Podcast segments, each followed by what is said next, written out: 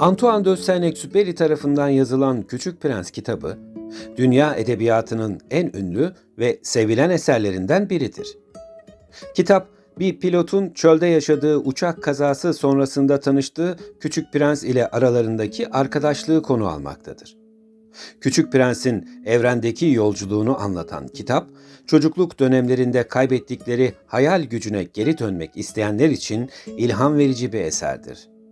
Küçük Prens sadece bir çocuk değil, aynı zamanda bir felsefeci ve masalcıdır. Kitapta yer alan karakterler insanların doğasını ve dünyadaki yerlerini sorgulamalarına neden olur. Küçük Prens'in yazarı Antoine de Saint-Exupéry kendi hayatından esinlenerek bu kitabı yazmış. Saint-Exupéry 1944 yılında İkinci Dünya Savaşı sırasında bir keşif uçuşu esnasında kaybolmuş ve hayata veda etmiştir. Kitapta yer alan pilot karakteri muhtemelen yazarın kendisini yansıtmaktadır ve Küçük Prens de yazarın kendisi gibi müthiş bir hayal gücüne sahip oldukça bilge bir karakterdir. Kitap hayatın anlamını arayan insanların yolculuğunu anlatırken, gezegenlerdeki farklı insanların zaaflarını ve sıradanlıklarını da eleştirmekten geri durmaz. Küçük Prens kendi gezegeni olan asteroid B612'de sahip olduğu gülü ile mutlu mesut yaşamaktadır. Bu gezegen aynı zamanda evrende doğallığı ve saflığı temsil eder. Bir gün Küçük Prens gülünü tek başına bırakır ve başka gezegenlerde neler olduğunu ve kimlerin yaşadığını merak ederek B612'den ayrılır. Aslında bu ayrılış büyümeye atılan ilk adımdır diyebiliriz.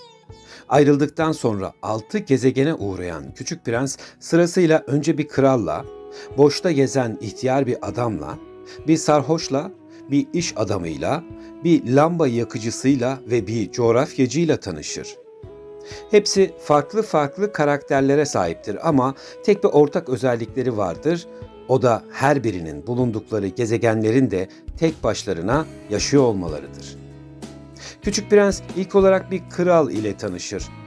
Kral kendi gezegeninde tek başına yaşayan ve tüm evrene hükmeden bir hükümdardır. Ancak hiçbir şeyi kontrol edemediğini anlayamayacak kadar körleşmiştir ve aslında gerçek bir hükümdar olmadığı için de yapayalnızdır. Bu ziyaretin ana fikri güç ve otoritemizin bizi sınırlandırarak kendi dünyamızda yapayalnız bırakabileceğini ifade eder. Sonra Küçük Prens kendi doğasının bulunduğu gezegenden kaçmaya çabalayan ihtiyar bir adamla karşılaşır. Adam hiçbir şey yapmadan ve herhangi bir amaç için çabalamadan yaşayan bir boşta gezen adamdır. Küçük Prens önce amacı olmadan dolaşan bu adamı anlayamaz.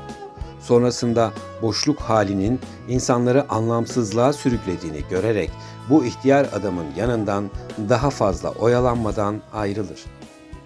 Bir sonraki gezegende Küçük Prens sürekli bir şeyler içerek her şeyi unutmayı dileyen sarhoş bir adamla karşılaşır.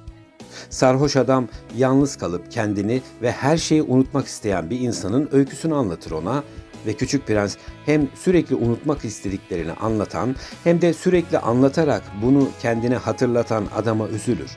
Ama elinden de bir şey gelmez. Sorunlardan kaçarak bir çözüm bulunamayacağını anlayan Küçük Prens oradan da ayrılmak zorunda kalır. Bir sonraki gezegende Küçük Prens sadece işiyle ilgilenen işkolik bir adamla karşılaşır. Adam kendisine ait olan ve onun için önemli olan yıldızları saymakla meşguldür.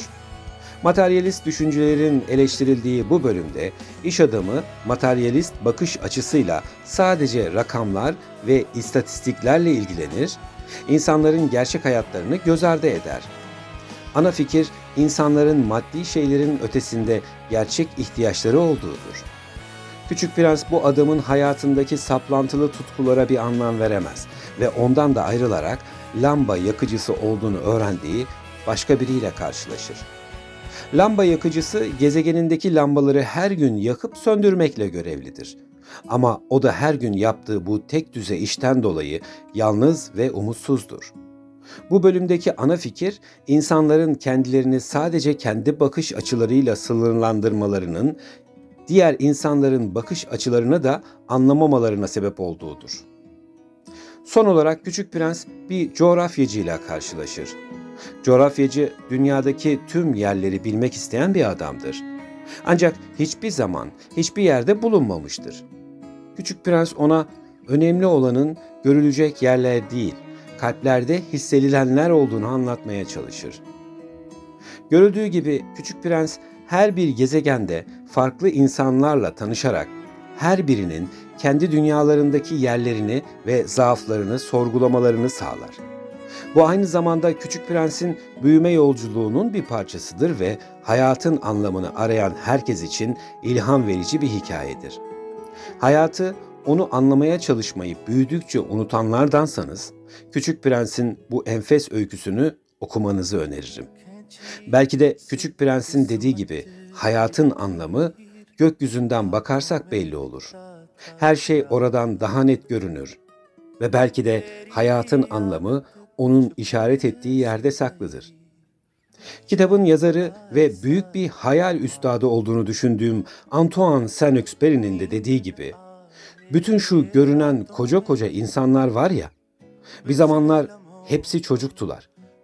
Gerçi aralarında bunu hatırlayana az rastlanır ama